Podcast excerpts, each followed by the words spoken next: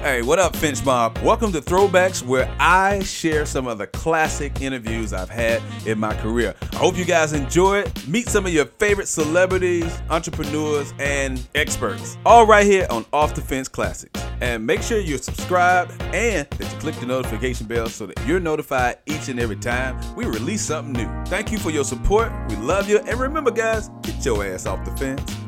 God, I love the station. Let's go. This is your radio, your station. This your man Flo Rida. Hey, what's happening? This is Lil Homie Plies, man. Hey, yo, what's poppin', man? It's your boy Bow Weezy, man. Check it out.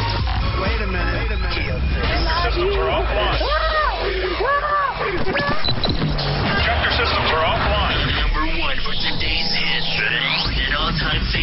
Hey, what's happening? You already know, man. You rocking with the best right now. This is Lil Homie Plies, man. You already know I got to do it with the home team, man. He's the best of the best of the best. I'm addicted to this. He has a wonderful voice.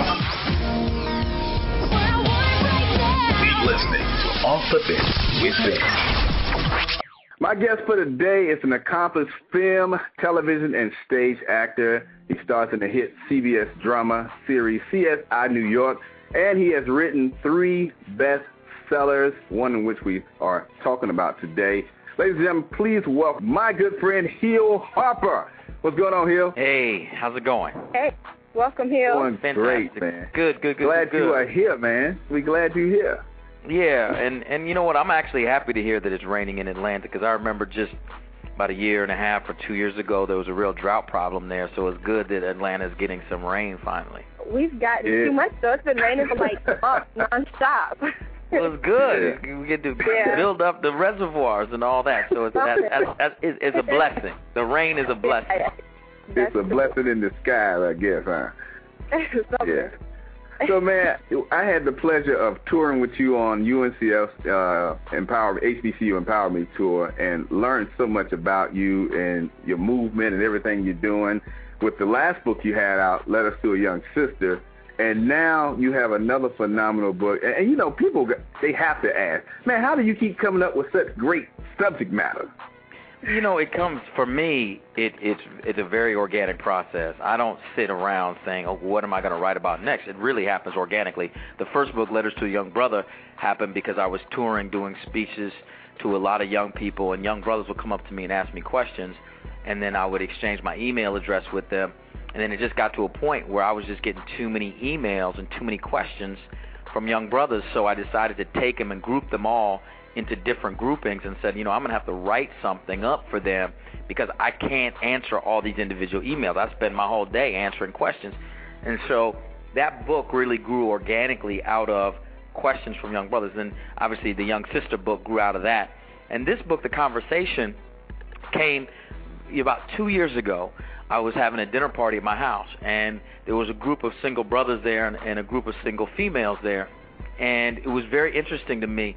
There was a group of brothers that would say basically i'm sure you've heard this before but it was the comments that basically fit into this category. Something like you know what? I just can't find that one woman i, I really want to commit to. I can't mm-hmm. meet the one i'm dating i can't meet that one woman i just i just i can't meet her i don't i really want to but i can't right and then the mm-hmm. sisters were saying something to this effect there are no good brothers out there. Where are they? And I was literally sitting back, and this was a logic, because my head, you know, I, I've a, half of my brain is creative, and half of my brain is a logic brain, and it made no logical sense. That on the one hand, you had a group of single brothers saying that they couldn't find the one woman they want to commit to, but they were saying they wanted to, and then the, on the other hand, we had a group of sisters saying there were no good men out there, and logically that just didn't make sense. And then, Right. uh, and then I started to look at the hard data. You know, I got struck with some data points that really broke my heart. Um, in 1966, 84% of black children were being raised in two-parent households. Fast forward to 2006, that number has plummeted to 31%. Another Wow. data point is that 70% of black professional women are single. Another data point is that even when we do get married, uh, 51% of black couples end, end in divorce, and and we have the highest divorce rate of any distinct ethnic group in this country. So that's even when we do. So we're not getting married as much, and even when we do, we get divorced more. That's a problem. And so I really wanted to delve into what's really going on between black men and black women because I, I personally, I don't know about you, but I didn't want to sit around and bear witness to the destruction of the black family without and remain silent. And so Right. that that's what this book is, and it's an exploration of that. And I don't in any way claim to be a, an expert in relationships. I just claim to be a single man on a journey trying to figure it out, and that's what the book represents. Right, and, and it's, it's it's so uh, important that you say that because um, in the book you you talk about in the first chapter, um, man in the mirror, and you know Michael Jackson had a song that talked about that man in the mirror, and and, and how often do you find in, in your your conversations with individuals as you do your book tour that people will blame everything that's happening or not happening in their lives on other individuals, but not really taking a really good look at the mirror in, at themselves. all the time. I mean, that's really the the main thesis of of the book because I had to ask myself as a single brother, am I part of the problem? You know, that's Mhm. that's that's real talk. And so the the and the and the answer came back that in many ways yes, you know, and let's look at how. And that's what, you know, I didn't even know the book was going to be called The Conversation. It just I just after interviewing hundreds and hundreds of people, you know, I'd interviewed couples that have been married 70 years, people who've been divorced, people who are devoutly single, people everybody across the map. And I interviewed so many people for this book. And you know, and what I found in the book is that the first and most important piece, there's three conversations that need to happen. The first conversation is with yourself, like you just said. It has to Mhm. happen. You have to be willing to be vulnerable and honest with yourself. Most of us aren't. Most of us are sending our representatives even when we're looking in the mirror. And the second Right. conversation is honest and open conversation with our partners or potential partners. And the third conversation is conversation with, with our greater community, which includes our family, etc. And so those three levels of conversation are what we need. But the problem is most of us send our representative. Right, right. I mean, that is so true. I say that all the time, Hill, that most times with people, you're talking to the representative, especially on the first date, but sometimes for a couple months, you have never really met the true person. And it takes some time, I think, to, to really get inside people when you meet them because everybody's guarded. I mean, whether it's a business relationship, friendship, or relationship, people are so guarded because of um, mistrust and trust issues uh, But, within. but we don't have to be. We don't have to bring our baggage. It doesn't have to be an absolute. There's ways to deal with, and this is what you know I go into in the book. There are ways to really check your baggage at the door. You don't have to carry all your baggage on. It's just like you know now that they're charging for luggage when you go on a plane. You know, folks are packing a little, packing a little less these days, and, and using more carry-ons. And that's Right. the point we have to do. We have to actually. We don't just because you have had experiences and negative things have happened. There are, there are ways to clear out your baggage. You don't have to bring it in with you, and and that's that's critical. You know, and and, and even to take it further, Mo, I actually interviewed a brother who had been married. He had known his wife for five years. They had gotten married, and they'd been married for three years. And he told me so honestly in this interview where he said, you know, Hill, it was three years into our marriage, and I realized I didn't even know who my wife was Wow. and she didn't Wow. know who I was because we both had been sending our representatives so long. But we got into a point three years into our marriage where we were just tired of it, and we said, you know, this is who I really am, and we really had to do work to get to to know each other, the real, the real who we really are. And they did the work. They made the commitment to do the work, and that, and that's a lot of what it is. You know, a lot of us aren't willing, and and don't see the value and understand the value of partnership and doing the work. And that's you know one of the main themes of the book is me as a single man realizing the value of partnership. Right. And, and do you find people people chastise you for being a single man yet writing a book that deals with relationships? The, for- the only people who do that are people who haven't read the book because the whole thing is is that because some people have said that, but they, you have to read the book because the whole book is about the idea that I'm a single man trying to figure it out. I mean, that's what the whole book is. That's you know, a whole piece of the book is my own conversation trying to make it through. It's not me saying this is how relationships work. This is how you need to act. This is it.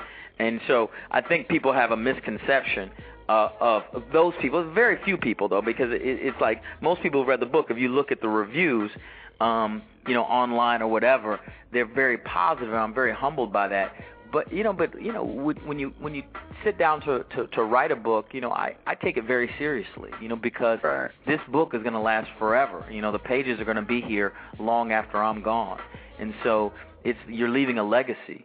And um, so, uh, you know, the people, I thank people who who really have celebrated the book and and, and say it's great, and uh, and I really appreciate that. And and I want more brothers to to read the book because this book is unique. In the the vast majority of relationship books, and I read a lot of them when I set out to do this book. The vast majority of relationship books are w- written directly towards women, and they're also written in a way of telling women how they need to act to get a man. That's basically the theme. Like Right. whether it's whether it's a book like he's just not that into you or a book like the rules telling you these are the rules. This is what you need to do. You know books like that. This book is written for both men and women. It's not Right. just written for women.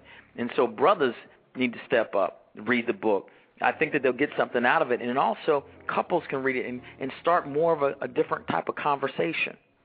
Right, and, and I think that's the key. Hill is uh, I, I saw that you said in the book um, one of the biggest secrets to marriage uh, uh, is communication, and I think that that holds true with any relationship you have, but especially when you're in a, a committed relationship such as a marriage or you're engaged or dating, is talking, and we just don't do enough talking, you know. And that's one of the things I used to love about what you did on the tour. He held a conversation each and every stop with these young people about creating uh, their destinies and becoming active architects of their destinies. And I think that what that's what engaged that audience the way it did Hill because they didn't see you as oh he's a movie star, he's a TV star, he's a best-selling author, but a young man who had a passion for young people and their destinies and them not making some of the pitfalls and mistakes that other people have come before them made, but yet holding a conversation with them and answering questions. And Yes. And thematically, it goes to exactly what you're saying. Even in relationships, we in in our community, all of us, we can create whatever life we want. Any any life you want to create, you can create it. But it starts with really doing the work and get, getting an honest and accurate assessment of yourself before you set off to do it. And that's the mm-hmm. point. The you know, there's something I talk about in the book called the 595 paradox. In doing the research for the book, I realized something. I call it the 595 rule, 595 paradox. I found, and you know, this is somewhat controversial, and people need to read the book to to sort of see. But I found that 95% of the women are trying to date 5% of the men, men, and Wow. 95% of the brothers are trying to date 5% of the women. So it, that's why we have brothers and sisters running around talking about there's nobody out there for me. Because a huge group is trying to date a very small group within the pool. And Wow. really taking an honest and accurate assessment of why and what are you attracted to? What do you really want?